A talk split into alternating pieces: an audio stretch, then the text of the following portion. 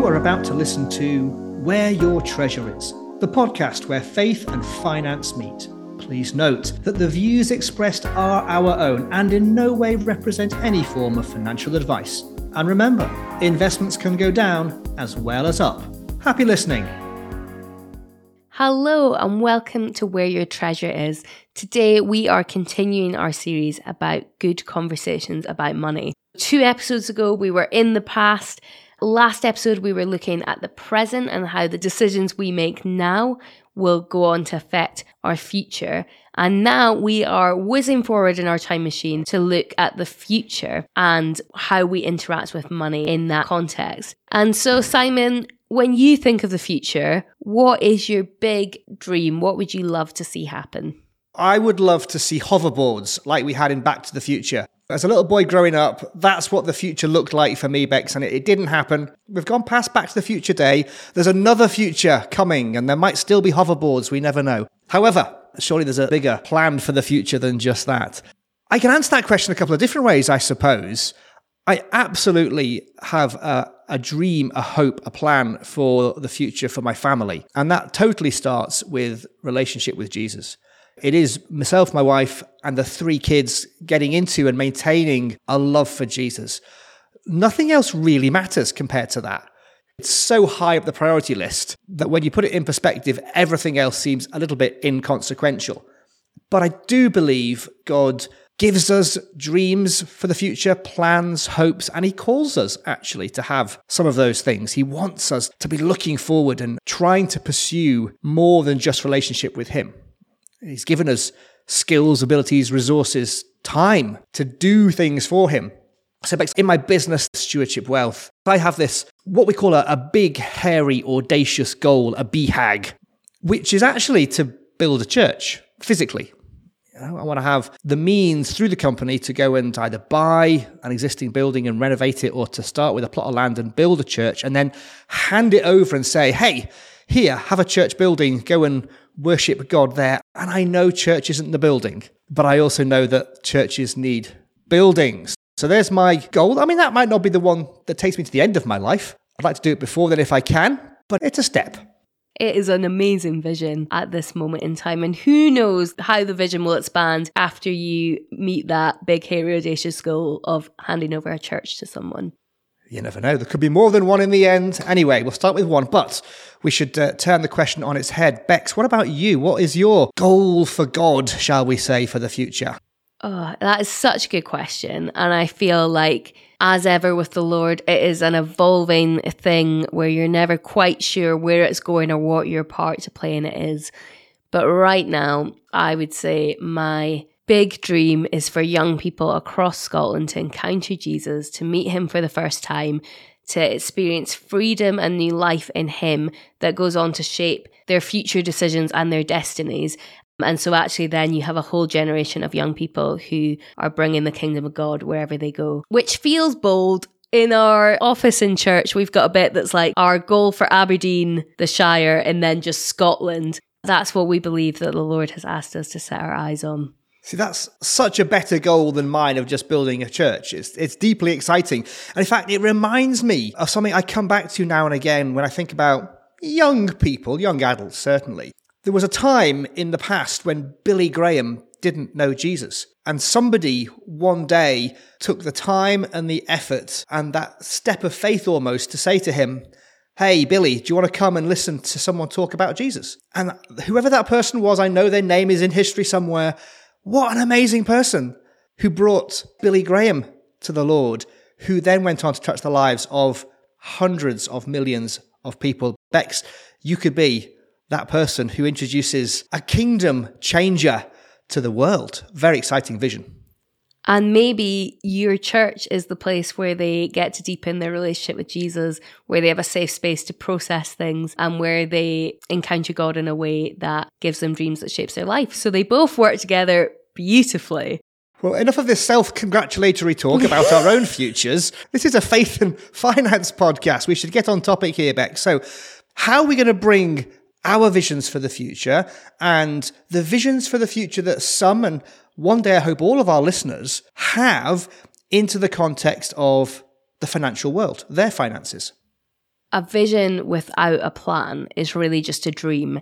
It's pie in the sky, and really there's nothing that grounds it and that helps us move towards it. Whereas when we actually put practical steps around it, it becomes more of a vision and something that we can work towards in a really tangible way. And I think really practically, our money is key in that. So for instance, if one of my big dreams in life is to have a home where I can welcome people in, where I can sit with them, where I can have conversations about Jesus, then that's never going to happen if I don't take steps towards renting or owning a home where that is going to be possible. So I think today we almost want to flip the whole question on its head and think, what do we see in the future? And how can we take steps now, practically, with our money that brings us closer to that? Yeah, that reminds me of an account I once heard of a gentleman, and much like yourself, Bex, he was passionate about bringing and leading young people to the Lord and then journeying with them.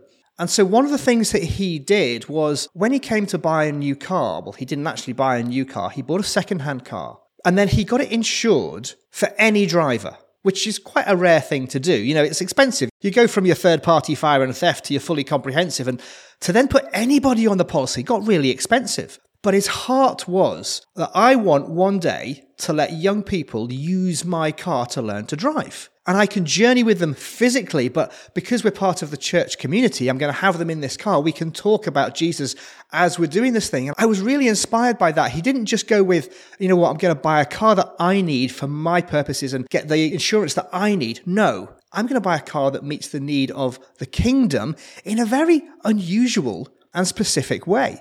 And like you said, maybe you want to buy a house or rent a house that doesn't just meet your needs, it meets a kingdom need. And if we can approach some of our decisions and our transactions when it comes to money with that future mindset, I need something that does this, then we get a very different outcome than I'm going to buy a house, I'm going to buy a car. Oh, what am I going to do with it now? We have a vision and we almost pull it into the future. It's like we're standing today in the present, but with our minds fully fixed on what the future might look like. I think I find it really helpful to think of having one foot, as you say, in our present reality and one foot in eternity, and straddling those two realities and trying to bring more of eternity into our present. However, immediately for me, one of the things that comes to mind is how do we balance them? And there's two words we talk about a lot on this podcast. We talk about stewardship, which for me really encapsulates looking after the resources God has given us and using them really well. And sometimes that involves saving them or putting them towards something in the future. And generosity, which has been extravagant, it's giving things away. And so how do we balance those two things to meet our current needs and our current reality, but also to take steps towards those big kingdom dreams? What first comes to mind, Bex, actually it's the parable of the rich young ruler, and how in this account that's recorded in Matthew and Mark and Luke, that's right, but not in John, the rich young ruler comes to Jesus with a really spiritual question. What must I do to inherit the kingdom? Ah, oh, give me the answer, Jesus. I want the big theological piece. Yeah, Jesus gives him the answer of obey the commandments. Oh, I've done that. What else is there? Ah, there's one more thing. Give everything away. Sell it. Give it to the poor. Then come follow me. And the rich young ruler couldn't do that. And what I take from that, or one of the messages I take from that, is that God looked at his heart and recognized that the issue for that particular young man was money, perhaps as a means of identity or of self-worth or his God, perhaps. And that was a thing that God wanted him to break free from. But we don't get that story repeated time and time again in the Bible. Jesus doesn't say to all of his disciples, sell everything. He does say, come follow me. We know there was a group of women who supported Jesus through his ministry, so they didn't sell everything, but they did from time to time. And in Acts, there were moments when people would sell something and bring it to the disciples. So what I feel is that God gives each of us a different call when it comes to stewardship and generosity. It's not universal. There are some people where God says, give it all up, go on mission, you know, take a job that pays a low salary, serve that group of people. There are others where God pretty much says, just go make the money and then hand it over and the church is going to use it. So I think we actually have to find out for ourselves where on that continuum of call we find ourselves, which is both terrifying and exciting. And I suppose it's just being continually open-handed about that and almost laying everything in front of Jesus and saying, what would you like me to do with it? And I know sometimes I find that really challenging. Being a small business owner, it can be really exciting. And there are so many things in that that the Lord has allowed me to do. So there's a flexibility with my time that there wouldn't be if I was in a more traditional employment. And that's also allowed me to work a day a week for my local church. But also, I know that sometimes I can be almost prideful in it, and I can enjoy looking almost at what I've built and knowing that I have made the decisions that have allowed me to have a business, or feeling a sense of pride of being able to accomplish that. And so it's a constant thing of saying, Lord, do you still want me to be here? And actually more recently, sometimes having a bit of a strop about it and feeling confirmation that that is where God wants me to be right now. But it's a continual dialogue. And I think sometimes it's almost when we take God out of that conversation that it can become a little bit problematic for us. Yeah, it does run the risk. You might have a really godly vision and you're convinced it's the right thing to do. So you pursue the vision and you kind of leave God behind. So although you started off on the right track, you might end up getting there with the wrong motivation, the wrong objectives. And so you're right, holding things lightly, taking God's call on your life, seeking it, it's hard to do. What is the future you have for me, Lord, and how do I get there? But then continually saying, is it still the right thing? Now, we've spoken in the past, Bex, about, well, how do you do that? You know, I wake up this morning, oh, good morning, Lord, what's the plan for today? Should I put socks on today or no socks? Oh, it is a sock day. Off I go then. Is it a day of brushing my teeth, Lord? I hope every day is a brushing your teeth day. The Lord has eventually taught me that. That's right, Bex. But there are other things where I have to make decisions every day, and I want to submit those to God. I think sometimes he says, use your wisdom. Use the Holy Spirit's prompting within you to guide you such that you're making good choices. You're not asking me every moment of every day, but be aware, I might want to steer you on a different track. Although God can give us a glimpse of the future, my belief is he doesn't always take us there directly. Sometimes he doesn't because it's a difficult journey. Sometimes he needs to take us around and about, like the Israelites traveling through the desert. It wasn't straight. He had to teach them on the way. He teaches us. And sometimes the journey is far too scary. He gives us glimpses of what's next, but not what the true future holds. But if we can be open and honest and say, God, I want to serve you. How do I use my wealth, my time, my skills, my resources? But it's hard to do that today, Bex. How do we turn those future visions into decisions for today? I think, as you said, it's about submitting that to God. It's about asking for his prompting, and it's being faithful in that. And so, for instance, maybe for someone that is a case of they need further training in a particular field in order to do what they think the Lord has called them to do. And so maybe that looks really practically like setting aside ten pounds, twenty pounds a week to save towards these fees for whatever training that is. Now, that's not to say the Lord won't meet you in that, that he won't provide through other people as well. But I think sometimes it's really easy, I find it anyway, to think, oh, if God really wants me to do that, he'll provide for me. And maybe actually the provision is to come from myself as well as perhaps from other people. Isn't that a similar picture for the whole church sometimes? You know, if God's going to bless this ministry, he will miraculously make all the money appear that we need and all the people and all the resources, instead of us recognizing, actually, he's put me in this church, in this congregation, in this group of people. He is changing my heart that I'm the person who will serve on the team, commit the time, bring the resource, speak to my neighbours, put my hands in my pocket, and actually pay some of the cost. It's through us that he changes the world. What a privilege to be in that position. Absolutely. And one of my favourite things is actually watching when a team member decides to invest some of their time and some of their money. So maybe it's to go to a weekend away or to our summer camp, and it is a sacrifice. But what they experience in that time, the way they see young people encounter Jesus, the way they themselves encounter Jesus, so often it actually changes people's heart. And they're maybe not just a youth team member anymore, but now they're an ambassador and they're an advocate, and they can't wait to tell people about what happens. And that only happens when we invest our own resources, both in terms of financial resources, but also our own time and skills as well. I wonder, Bex, if you've ever had this experience where you turn up the calendar for next week and you suddenly realize, oh, I'm so busy. I've got that commitment and I've got that meeting and I've decided to do that thing and I promised I would do that as well. And you suddenly realize in the moment you're overcommitted almost. I wish I didn't have that thing and I would happily spend the time elsewhere. And you think back to the previous version of you that said yes in the moment. Yes, I'll help with that because it's really far away. I think sometimes I've had to learn the lesson. Even though I can be enthusiastic about doing things, is it something that God has called me to do? It may be a good thing, but is it a God thing? And to be honest, it may even be a God thing, but is it the thing that God wants me to do in those weeks or months in the future? Yep, that feels like a very accurate representation of my brain sometimes, particularly that question of, is it a good thing? Or actually, is this what God's calling me to do?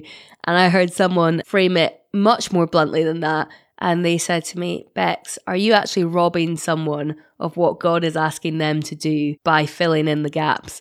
Which is a really scary thing as well, because you think, oh goodness, I mean, obviously if I don't do it, the whole thing's going to fall apart, because how could the Lord possibly do it without me? But time and time again, it seems that things happen without me, that I am dispensable. And it's not that that then excuses me from playing my part, but it's also making room for other people. And actually maybe sometimes people who feel a little bit reluctant or who maybe need a bit of extra encouragement, and really discerning, Lord, what are you asking me to do right now? What can only I do? I work with a small team of people here in my business, and I look to the future and think to myself, I want them to be better equipped, more skilled, more confident, more rounded people. If I did all the work and never gave them the chance to learn, to make mistakes, to fail, but also to realize that they can do it, they can improve, they can take on some of those difficult challenges that maybe I just do naturally. I've been doing it for twenty, twenty-five years. And so only by handing on the baton to somebody who potentially isn't as good as you yet, do we create this kingdom growth. We want our young people in the church. We want our families in the church. To be honest, I want everybody in the church to always be looking at progressing. So right, Bex, I could do this thing, but actually, maybe there's somebody else out there that I could come alongside, journey with, and then hand the baton over to. Even financially, I want to come and serve in a ministry, but sometimes the right thing is to say, I've been giving to this cause of my time, my effort, my money. I'm going to start pulling away because God's calling me elsewhere. Actually, it's quite hard to do that, especially when you've committed up front. Yeah, I'll support that. So one of my suggestions when we're talking about making commitments, including commitments of money, is agree up front how long for. Yes, I'm going to support you in that ministry. I'm going to journey with you for a period of, well, is it six months? Is it two years? And at the end of that, we will readdress the relationship. But there's no commitment beyond that. That actually frees us up to journey on to the next stage of our relationship with God and with people. Does that make any sense? That's brilliant. And it really highlights the fact that the decisions we make now will dictate our framework and possibilities in the future. And so to take this down to a really practical financial level, let's say there's someone listening who has a dream from God, an idea, a vision, a sense of call on their life, and they know that this is going to cost them financially, whether that's for resources, whether that's saving towards something. How can we begin to take those first few steps, maybe particularly at the very start of this dream where we're not sure, but how can we steward our money and save effectively that allows us to take those baby steps towards that big dream? We've talked a bit about this in the past in a more human, practical sense. You want to buy a house in the future. Having that goal in your mind helps you set money aside today that you might otherwise spend on clothes or holidays or whatever it is. It's only by knowing what really matters to you that you begin to allocate your resources accordingly. I think it's a journey that all Christians go on and probably come back to repeatedly. Am I allocating my resources? Am I putting my money, not where my mouth is, but where my heart is? If we have a good understanding of what God is calling us to do personally in the future, or quite possibly the group that we're part of, whether it's a ministry or a church congregation, it's easier for us to say, I am behind that, not just with my prayers, not just with my time, but also with my money. Because you know what? It's not my money. This is the moment when I think God is telling me, Simon, see that job I gave you, see that income I gave you, see that gift that came to you through some means. I gave it to you for this purpose. Now it's time to put it to work.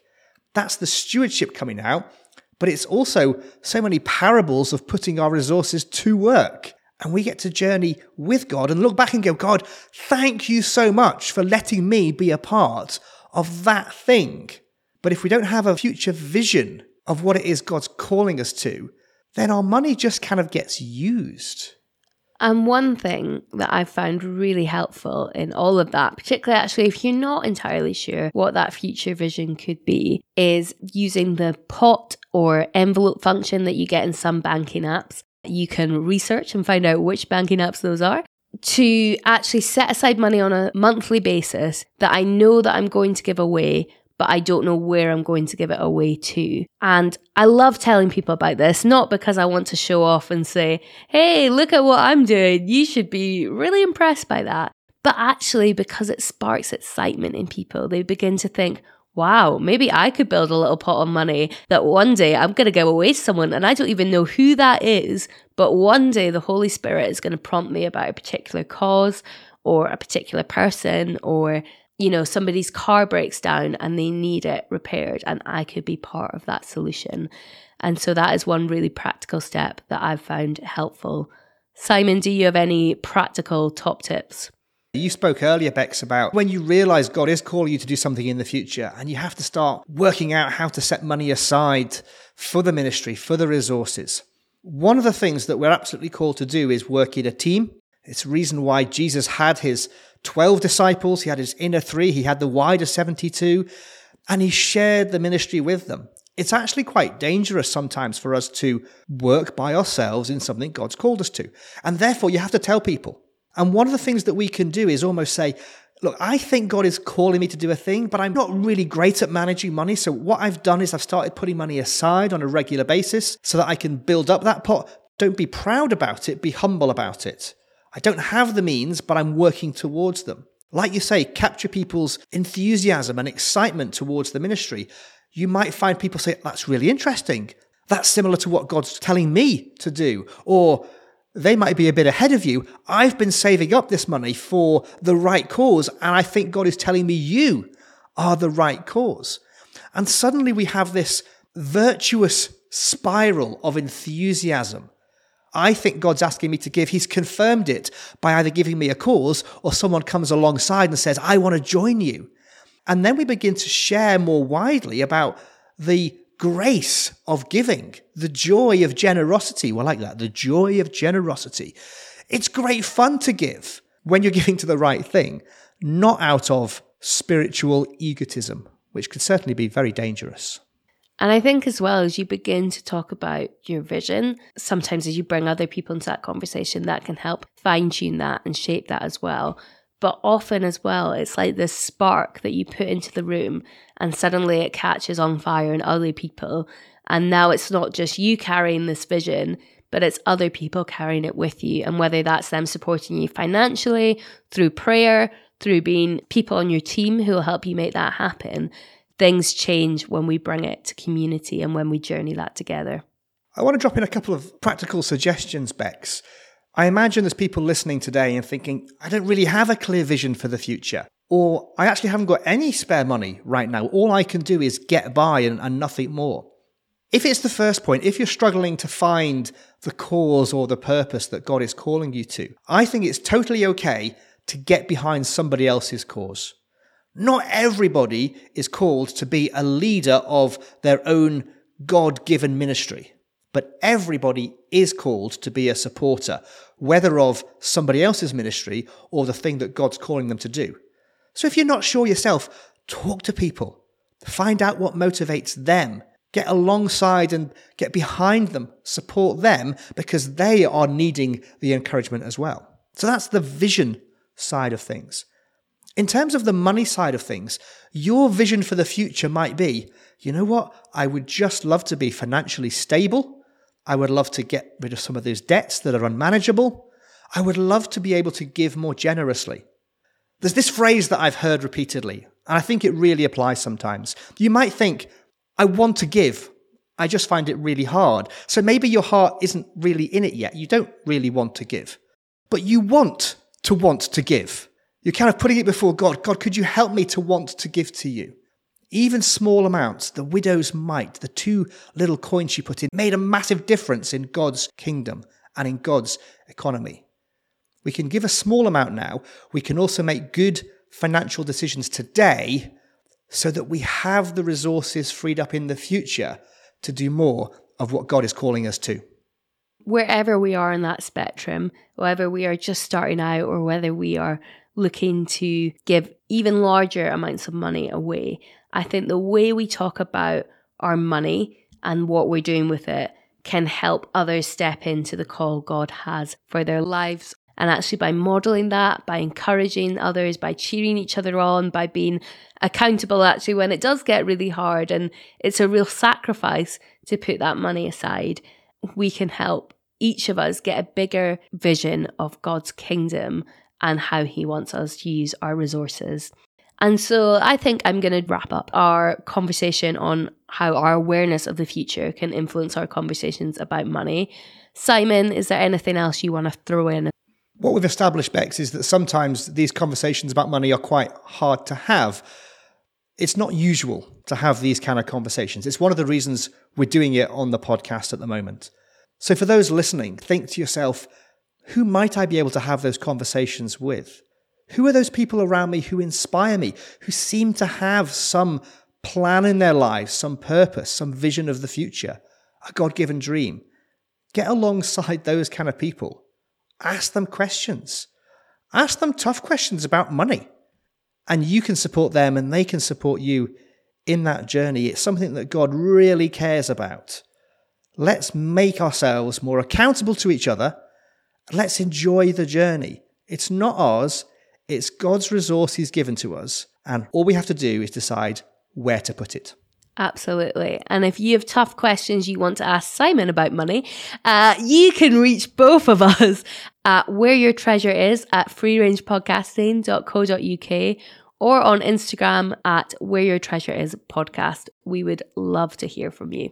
We do love a difficult question. We might just send one back in return. But thanks for listening.